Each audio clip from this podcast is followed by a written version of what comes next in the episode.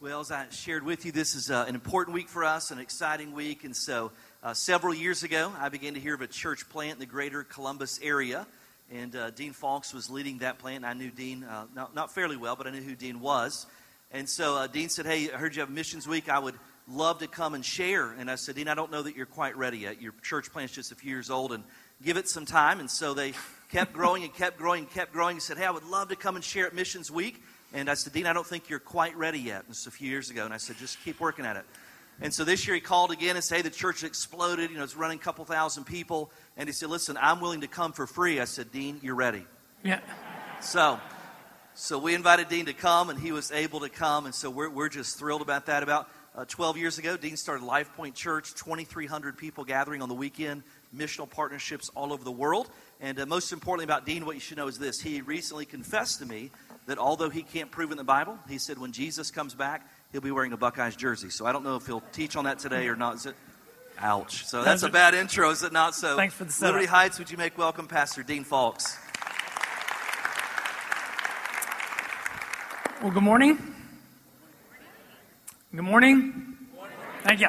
Uh, it's great to be here. I'm thrilled for the opportunity to come and share with you. Excited about the week that is uh, coming up for you all. And um, I know that uh, whenever you take a lot of time and you pray, and a lot of people put a lot of time and energy and effort into a week like this, um, sometimes crazy things happen. Uh, my brother in law is a minister of music. I tell the story sometimes in conjunction with weeks like this. Um, he's a minister of music, and uh, years ago, back in the I don't know, probably back in the mid 90s, um, passion plays were really, really popular. These outdoor events where people would gather and they would tell the story of the last week of Jesus' life. And, you know, they want to make it as realistic as possible. So, for example, the Roman soldiers would have real swords and they'd clang them up against each other just to make it as realistic as possible. In this particular play, when the Roman soldiers came to get Jesus out of the Garden of Gethsemane, one of the soldiers accidentally ran a real sword into Jesus' real thigh about a half an inch. So, in the commotion, uh, they got him off to the back, and uh, the director came back and he said, You know, I'll just go out and tell everybody. But Jesus is going to the ER, right? I mean, it's just, we, we can't finish. And, and, and one of the disciples said, You know what? Um, we've done this so many years. I think I can finish the, I think I can finish the play in, in the role of Jesus. And sure enough, he did great. Um, uh, the crucifixion scene was flawless. The resurrection scene was perfect. He gets to the ascension scene, and like I said, they want to make it seem realistic. So um, he's got a, a, harness on underneath his robe that's tied to a wire going up through the stage. They drop sandbags in the back, and he's really going to ascend and disappear out of their sight. So he gets to the end, and he says, Lo, I'm with you always, even to the end of the age. And they drop the sandbags in the back, and he goes up in the air about two or three feet. But they forgot that this Jesus was about 25 pounds heavier than the other Jesus. So he goes up in the air about three or four feet, and then he comes back down to the ground. And in a moment of acting brilliance, he looks out at the crowd and he says, And another thing.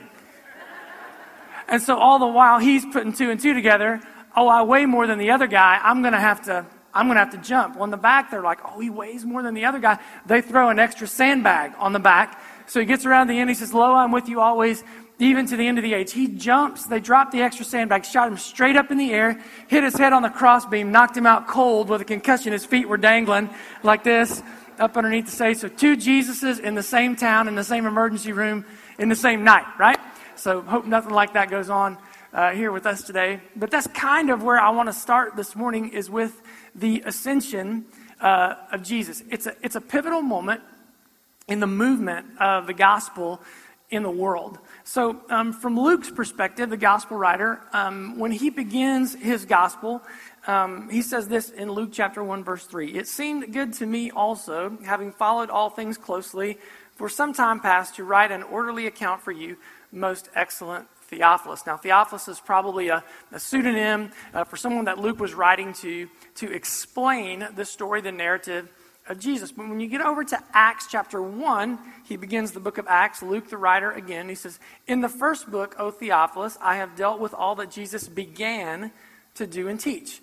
Until the day when he was taken up, that's the ascension, after he had given commands through the Holy Spirit to the apostles whom he had chosen. He presented himself alive to them after suffering by many proofs, appearing to them during 40 days, and speaking about the kingdom of God. So, what Luke says in the beginning of the book of Acts is listen, I told you about what Jesus began to do in the gospel that I wrote to you, which implies what? That Jesus has a lot more that he wants to do. So, the book of Acts, if I can say it to you this way, is kind of like Luke 2. It's like the sequel to the gospel of Luke.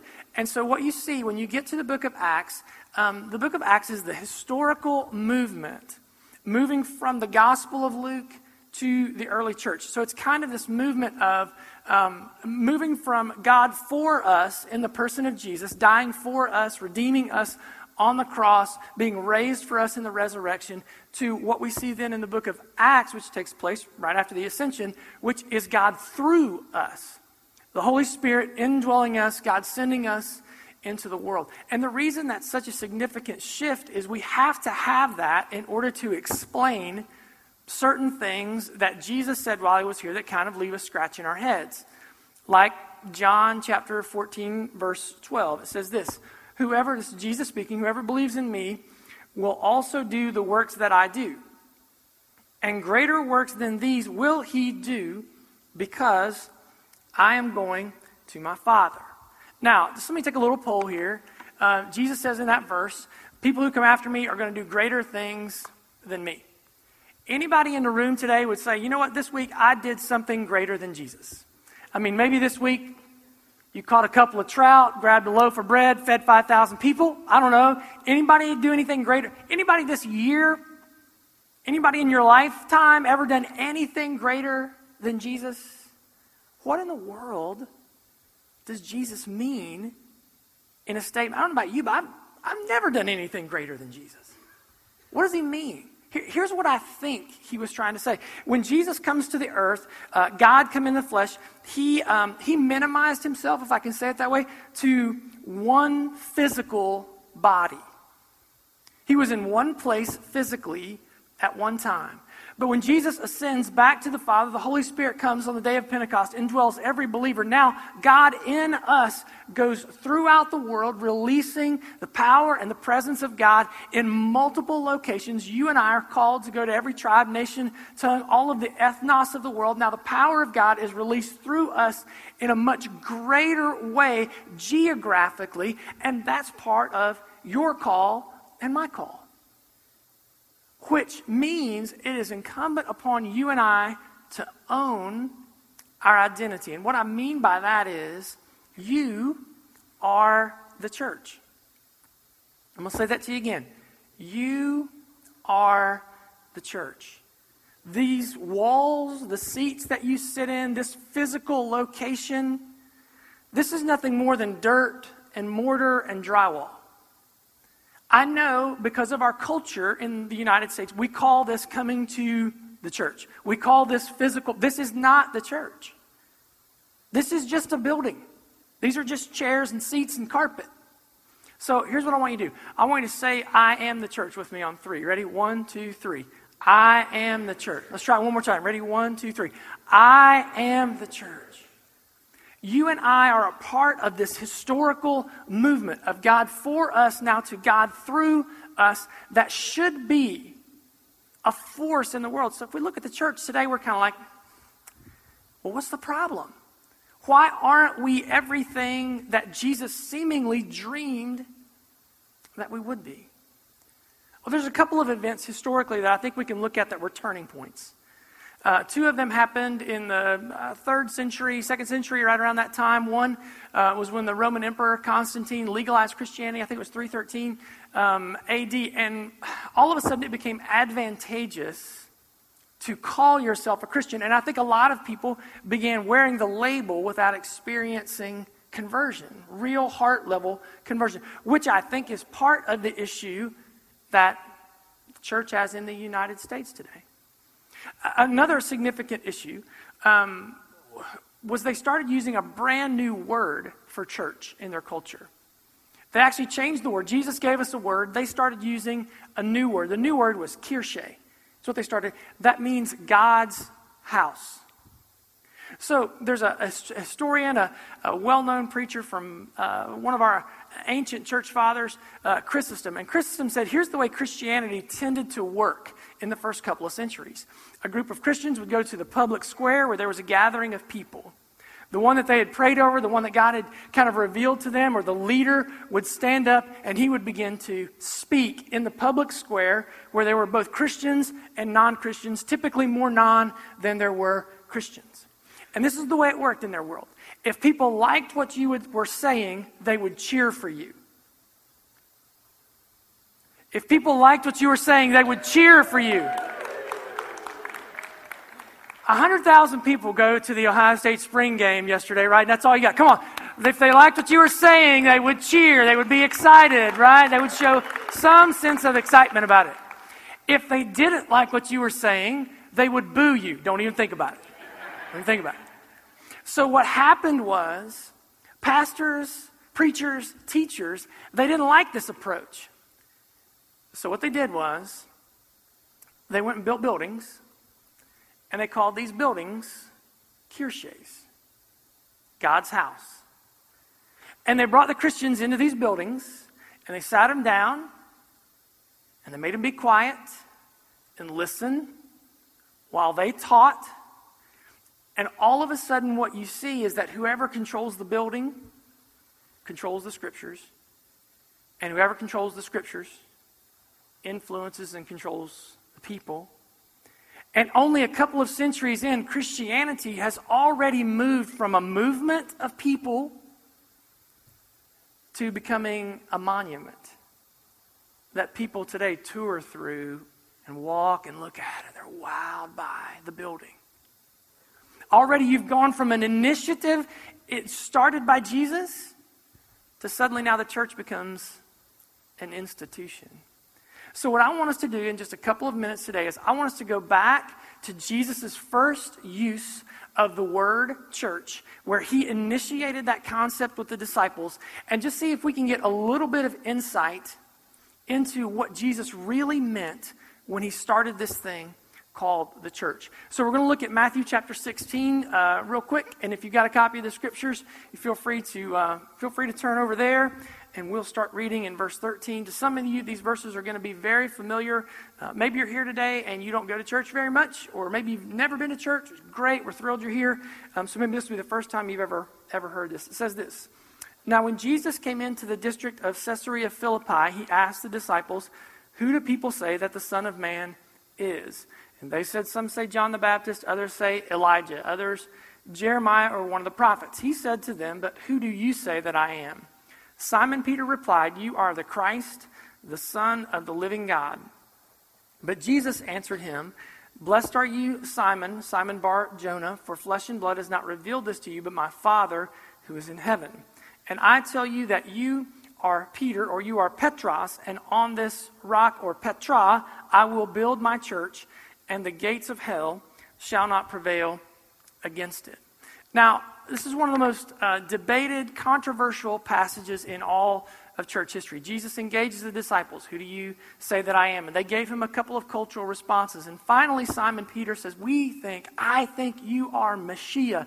You're the Messiah. You're the one we've been waiting for. You're the Savior. You're the Redeemer. Jesus blesses that, that confession of his. And he says, Here's what I'm saying to you. And in essence, he gives Simon a new name. He says, You are Petros, as a play on words, small rock. And upon this Petra, big rock, I will build my church. Now, there's the dividing line, or at least the beginning of the dividing line between Protestants and Catholics. Uh, Catholicism took that to mean that Jesus was saying he was building the church on the person of Simon Peter. Therefore, Simon Peter becomes the first pope, the beginning of the papal line of succession. Protestants say no. Um, we believe that Jesus was saying he was building his church on confessions of faith like Simon Peter was making. I think that the truth is, uh, is more in the context. The first verse that I read there, verse 13, says Jesus brought the disciples to Caesarea Philippi.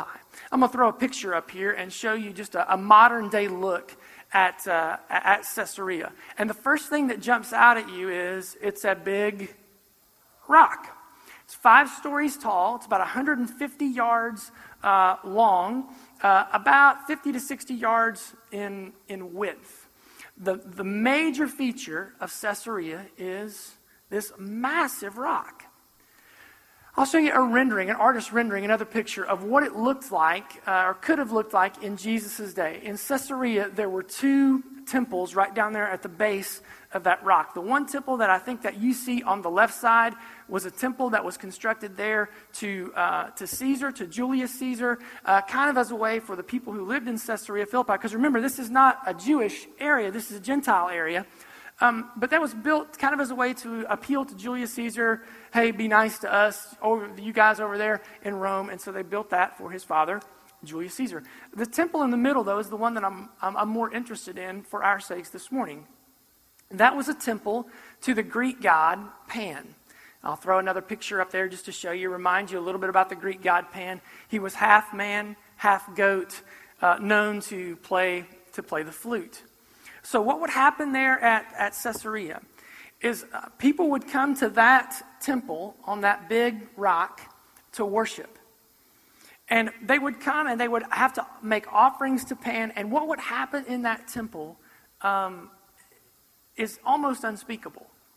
Not just acts of sexuality, um, Pan's half man, half goat, acts of bestiality. People would go into that temple and do things that they would never otherwise do in the worship of this God. And you're like, well, why? Why would they do that?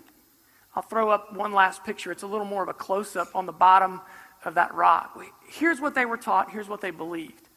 They believed the opening in that cave right there, where you see a few men standing at the opening, there was a river that, that ran out of that mountain. You see the little niche on the side there on the right side of the cave opening. There would have been, that's where the temple sat. There were, um, would have been idol gods there that they would have put little images of Pan in there. But they believed the river flowing out of that rock was the mythological river Styx.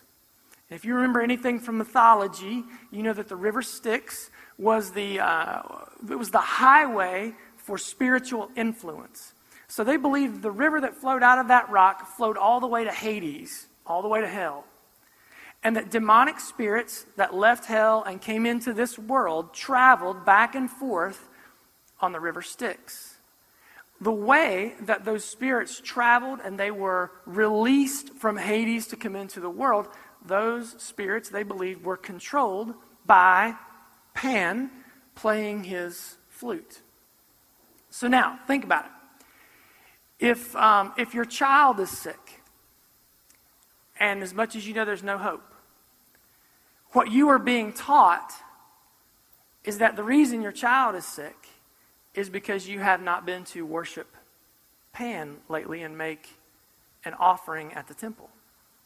If your crops are failing and there's no rain, it's because Pan is playing his flute and releasing demonic spirits into your life to make sure that your crops fail because you haven't been to his temple to worship him and make an offering to him lately. So now, this is the most um, wicked, evil, banal place in all of Palestine. And Jesus brings the disciples. I mean, these are older teenage boys, probably. This is Jesus' idea of youth ministry, right? No self respecting Jew would ever find himself in Caesarea Philippi, certainly in front of the temple of Pan. And Jesus comes up and he brings the disciples there, and I'm, I'm virtually certain there's a long line of people waiting to get into the go into the temple to worship who are hurting and broken, who are otherwise being asked to do things they would never otherwise do or engage in. And Jesus says, Upon this rock.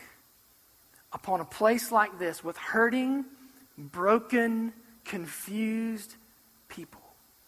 In the worst of the worst, the lowest of the low, the last place that you and I would ever think of, Jesus says, Upon this rock, upon a place like this, I will build my church. And, think about it, if you believe the opening in that cave right there is the opening of the river Styx, right, that connects Hades to this world, what's Jesus' next statement? And the, that opening literally is the gateway to hell. Jesus says, upon this rock, upon a place like this, for broken, hurting people like this, this is what the church is for. This is what we've been designed for, created for, to reach out, to minister, to love and care for people that nobody else loves and cares for and ministers to. We'll sacrifice, leverage everything we've got for these people, and not even the very gate of hell itself is going to stop us. That's us. That's you. You are the church. So, what does that mean? That means that you and I are called to leverage everything in our lives for kingdom movement and kingdom momentum. It means we leverage everything for it. It means you and I leverage our finances for it. It means we leverage our time, our calendars for it. It means we leverage our plans, everything in our lives, the weight of this space, whatever God's given us 20 years, 30 years, 60 years, 70 years is leveraged in faith for kingdom momentum. So as you approach next weekend, it only makes sense that God's going to ask you to take a step of faith. That He's going to ask you to take a step of faith financially. He's going to ask you to take a step of faith in your calendar, in your time, maybe to go on a trip, maybe to go somewhere that you never dreamed that you otherwise would have gone. And I know it's very easy for you to sit where you sit and look up at me and go, Well, yeah, I know, but you're a pastor and you're supposed to say that, and I get it, and so, what I've done today is um, I've brought with me uh, a good friend of mine, Steve Griffin. I want to ask him to come up to the stage. And Steve is a member uh, of our church in Columbus. He works in the education, the school system.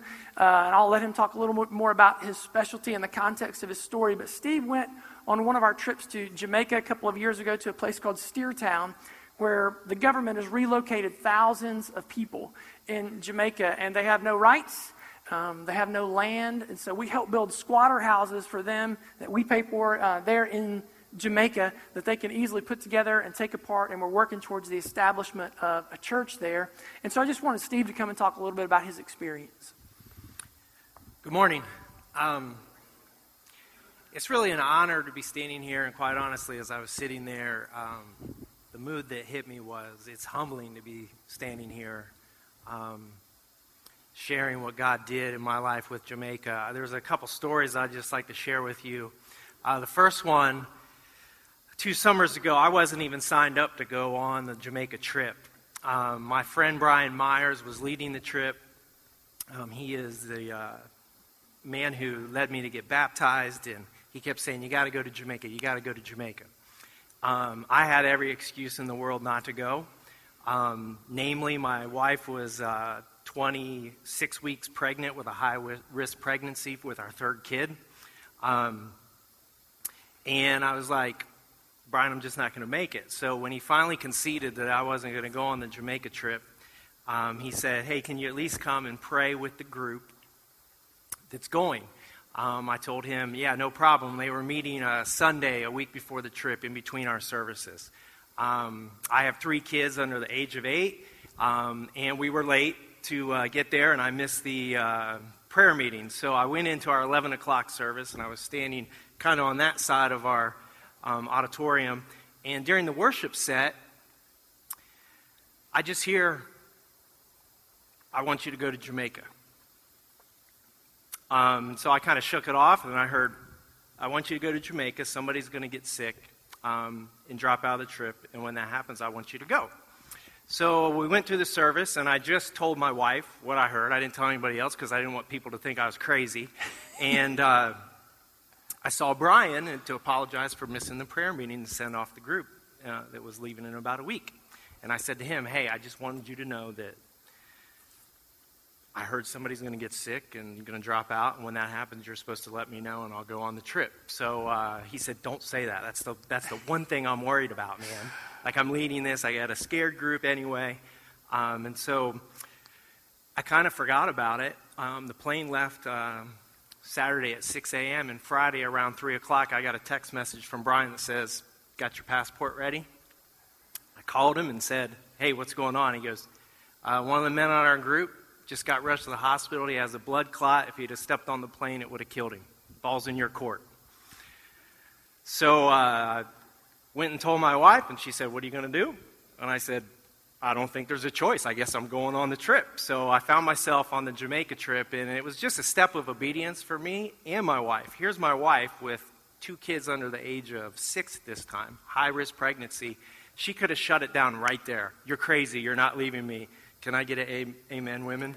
Yeah, so um, you're crazy. And she said, I think you should go. Uh, so I went on the trip. Uh, my area of expertise is in early literacy. I work with struggling readers. I'm a literacy coordinator up in Columbus for a district on the northwest side. Um, so I had these grand plans. I'm going to go. I'm going to find all the kids who can't read. I'm going to teach them to read. I'm going to leave. They're going to build a school, put my name on it, and it's going to be great. okay? That's how I thought. Um, I learned really quickly that Jesus does not work like that. It was not about my plans. So I went there, and when I realized, um, I what I realized at first first couple days, I was just in a funk, and I realized it was spiritual warfare. I just felt uh, a real sense of guilt because I left my pregnant wife and my family. I felt inadequate. We were building houses, and I'm more of a liability with power tools than I am without. Um, and uh, my, the next lesson that I learned it was obedience to step out and go, and, and then I learned the power of prayer. I've never seen prayer so active as I did on the week in Jamaica. And my personal experience with it is I was just in a funk, almost to the point that I isolated and shut down about the first two days that I was there. Um, and then one morning, it was about 4 a.m., I just kind of woke up. And the best way I can describe it is it's not a wake up like you wake up, you turn over, and go back to sleep. It was like a shake. And uh, I just kind of woke up, got up, and my immediate, my immediate first thought was coffee. So I went out of my little apartment and was going to go, across a, a little courtyard to find where the coffee was. It was still dark. I come out, there's Brian, and we're crossing paths. And he says, You're up early. And I said, Yeah, I know. And he goes, Why? I said, I don't know. I, I just got like rousted out of bed. And he goes, By what? I, I said, Jesus. That was my response, kind of flippantly. And we were passing each other, and he goes, Dude, what did you just say? And I said, I don't know, man. I got, I got woke up by Jesus. I just want to go get some coffee. And he said, Steve, I was just in there praying, wake Steve up. I need him in the game, and he's checked out. Wake him up. And I just looked at him and said, okay, but I'm going to still go get some coffee, okay? so I kind of snapped out of it there, and uh, we went through the week, and I saw amazing things happen. Um, but with about a half day left in the trip, uh, we were building houses, and one of the houses that we were building was for a 21 year old uh, named Mark. Um, we were done with his house and we went to the other site where the second team was building a house. And I was just sitting on the side of a mountain looking at the Caribbean Ocean. Um, and Mark sat down next to me. And I, at first he said to me, Are you all right, Mon? Uh, yeah, it was very cool that, that this is the exact moment and spot where it happened. He sat down next to me and said, Are you okay? And he thought that I was overheating. And I said, Yeah, man, I'm fine. He said, Hey, I really appreciate you helping to buy, build the house. No problem, Mark. And then he said something to me, and I remember it like it was yesterday. He sat down next to me and he said, I've been praying to God every day that someone would teach me how to read. Can you help me? And I looked at him and said, What'd you just say, man? And he says, Now that I have my house, I have hope. Can you teach me how to read? If I learn how to read, I can make something of myself. And then I looked at him and said, You have no idea who you're talking to, man. And I didn't have anything. I just grabbed a piece of paper and a pencil and started to take him through what I know how to teach people how to read. He was the best student I ever had. That's him. When I'd ask a question, he'd raise his hand. And I'd be like, Hey, Mark, dude, there's no one else here. If I ask you a question, it's to you. Okay? Um, so I was, I got about 45 minutes into that, and um, I started to wrestle. Like, really, God? Like, if I, I've got like two hours, and now I meet him and his desire to read. If I'm here all week, forget about it. Um, and, and what I learned was uh, I wasn't there to teach Mark how to read. If, if Jesus wants him to read, he'll make sure it, ha- it happens. He doesn't need Steve Griffin. But what I gave Mark was hope because I was able to take him through some things and go, hey, man, you are right. You're a smart guy. All you have to do is practice, and you'll get it. Um, the house gave him hope. Um, and then uh, I gave him hope and confirmed that you're right. You learn how to read, you can make something of yourself. Um, when I came back, though, I really learned, um, and it, um, part of the mission trip, uh, Roman, our third son, was born at 28 weeks, a two pound baby.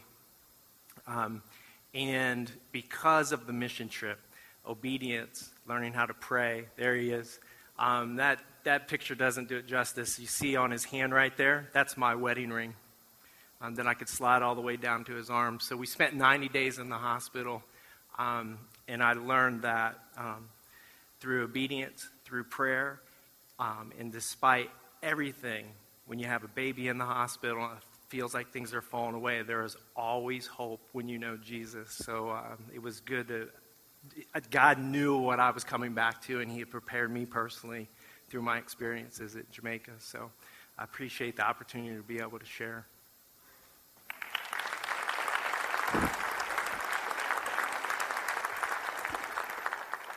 the thing that, um, that I appreciate so much about Steve's story is that you see that whenever you engage the mission and the movement of God, that God not only changes the place, but God changes you in the context of the place. And that it's not an either or, it's a both and. It's a faith step for you that's going to shape you, and it's going to make a difference elsewhere as well. So, in the context of that, I want to read you uh, one more verse, and we'll kind of land here. It's Acts 1 8, very familiar. But you will receive power when the Holy Spirit has come upon you. And you will be my witnesses in Jerusalem, Judea, and Samaria, and to the ends of the earth. And I guess if I could make a final statement to you, it would be this Christian joy is becoming a river instead of a reservoir. I'm going to say that to you again Christian joy. Because a lot of people tell me, you know, Dean, I just kind of get bored with Christianity. I'm like, who are you sharing with? Who are you praying for? Who is far from God that you know that you're engaging in some way? What trip? Where are you dreaming about going? What people group that, man, are totally unreached? Are you praying? That's the joy of Christianity. Is being a river through which the Holy Spirit works and flows instead of just being a reservoir, instead of just being gimme, gimme, gimme. I'm going to create the agenda. I'm going to create the strategy. I've got a friend, a, guy who serves as a mission pastor at a, a large church down in Alabama. And uh, last year, uh, they were praying and um, praying about people around the world who are unreached. Over 3,000 unreached people groups who have little to no witness of the gospel. And one of these groups, were, they were called the Tajiks.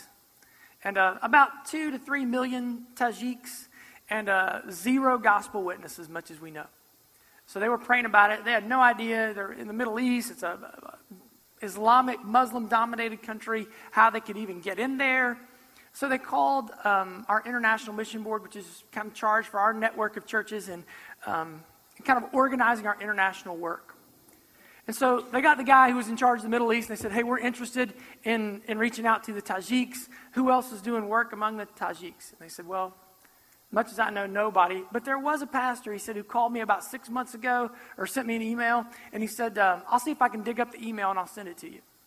So sure enough, the guy at the International Mission Board digs up the email, sends it to my friend Jonathan. So he gets on the phone he makes a phone call. He calls this church, and it's a very, it's a rural, small rural church in, uh, in East Tennessee. Pastor picks up the phone. He says, uh, Hey, my name is Jonathan. I'm from such and such church in Alabama. We're praying about reaching the Tajiks. And uh, when I called the International Mission Board, they said maybe you had asked about reaching the Tajiks about six months ago. And I was just wondering if there's any way that we could work together, partner uh, together to maybe, to maybe do something. At least pray together, together. And all of a sudden, he heard what sounded like the phone being put down. And on the other end, he heard, Hallelujah! Praise God! Bless Jesus! And he's like, I was like, or maybe you can just do your own thing. We'll do our own thing, and everything will be just, just fine. The pastor picks up the phone. And he says, You're never going to believe this, Jonathan. He said, We've been praying for the Tajik people here at our church. We have no idea what to do. So we just decided we were going to pray and fast for 40 days. That God would help us somehow reach the Tajiks. And Jonathan, you just called me on day number 40 of our fast. And God has answered our prayers through you the most important word in Acts chapter 1, verse 8. It's not the strategy, Judea, Samaria, it's not, it's power. And I firmly believe that until you and I are willing to engage the mission, take ownership of the reality that you and I are the church, move from God for us, thank you, Jesus, God for us, to now it's God through me, go into all the world, every ethnos, every tribe, tongue, tribe, tongue, and nation of people. That there will be a limit to your experience of the power of God in your life. The Great Commission, what does Jesus say? I will be with you. As you are going, what I will be with you. You experience the power of God as you engage the mission in a unique way. And I'm praying for you that if you don't have it, that as you come up against this next week, you will begin to pray. Maybe you'll spend some time fasting this week.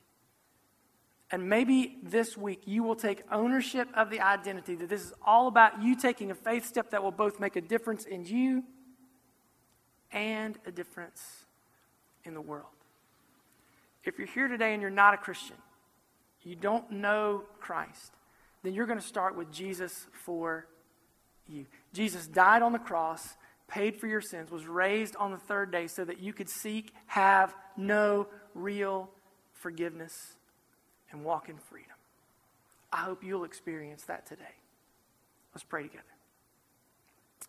Father, thank you for how you love us, how you care for us. Lord, thank you for, um, for your giving of your very life for us on the cross. And Jesus, I pray out of that sense of mission that we will live. I pray for God, folks who are here today who don't know you personally that today will be the day where they cross the line of faith, where they'll take that step, where they'll, they'll push all in with their lives.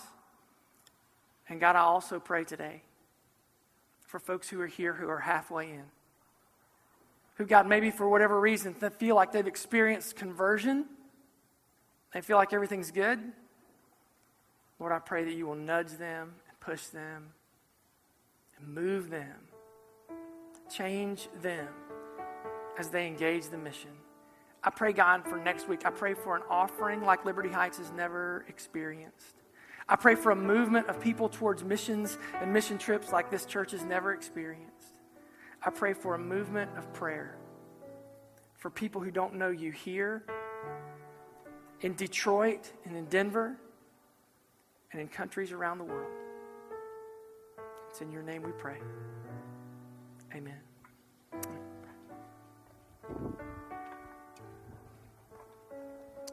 I pray that already, as we begin this mission week, God has stirred your heart. And, and the simple question is this Is church where you come, or is it who you are? Are you coming and listening, or are you asking God to use me, send me, shape me, challenge me, all of those things?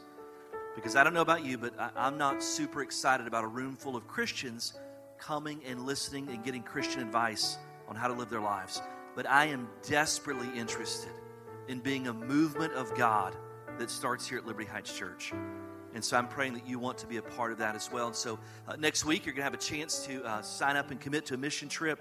Uh, next week, as our, as our offering come up, you'll see a little promo about that. But would you just pray throughout this week? Would you come this Wednesday from 6 to 8 and be a part of what God is doing in our international mission dinner and just say, God, I'm available. And I'm not interested to just keep coming and sitting and taking notes. I want to be a part of something that changes the world for Christ.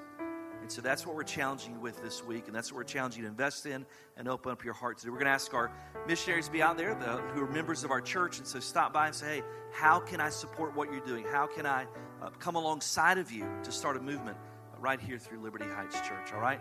You let Dean know how much you appreciate him this morning.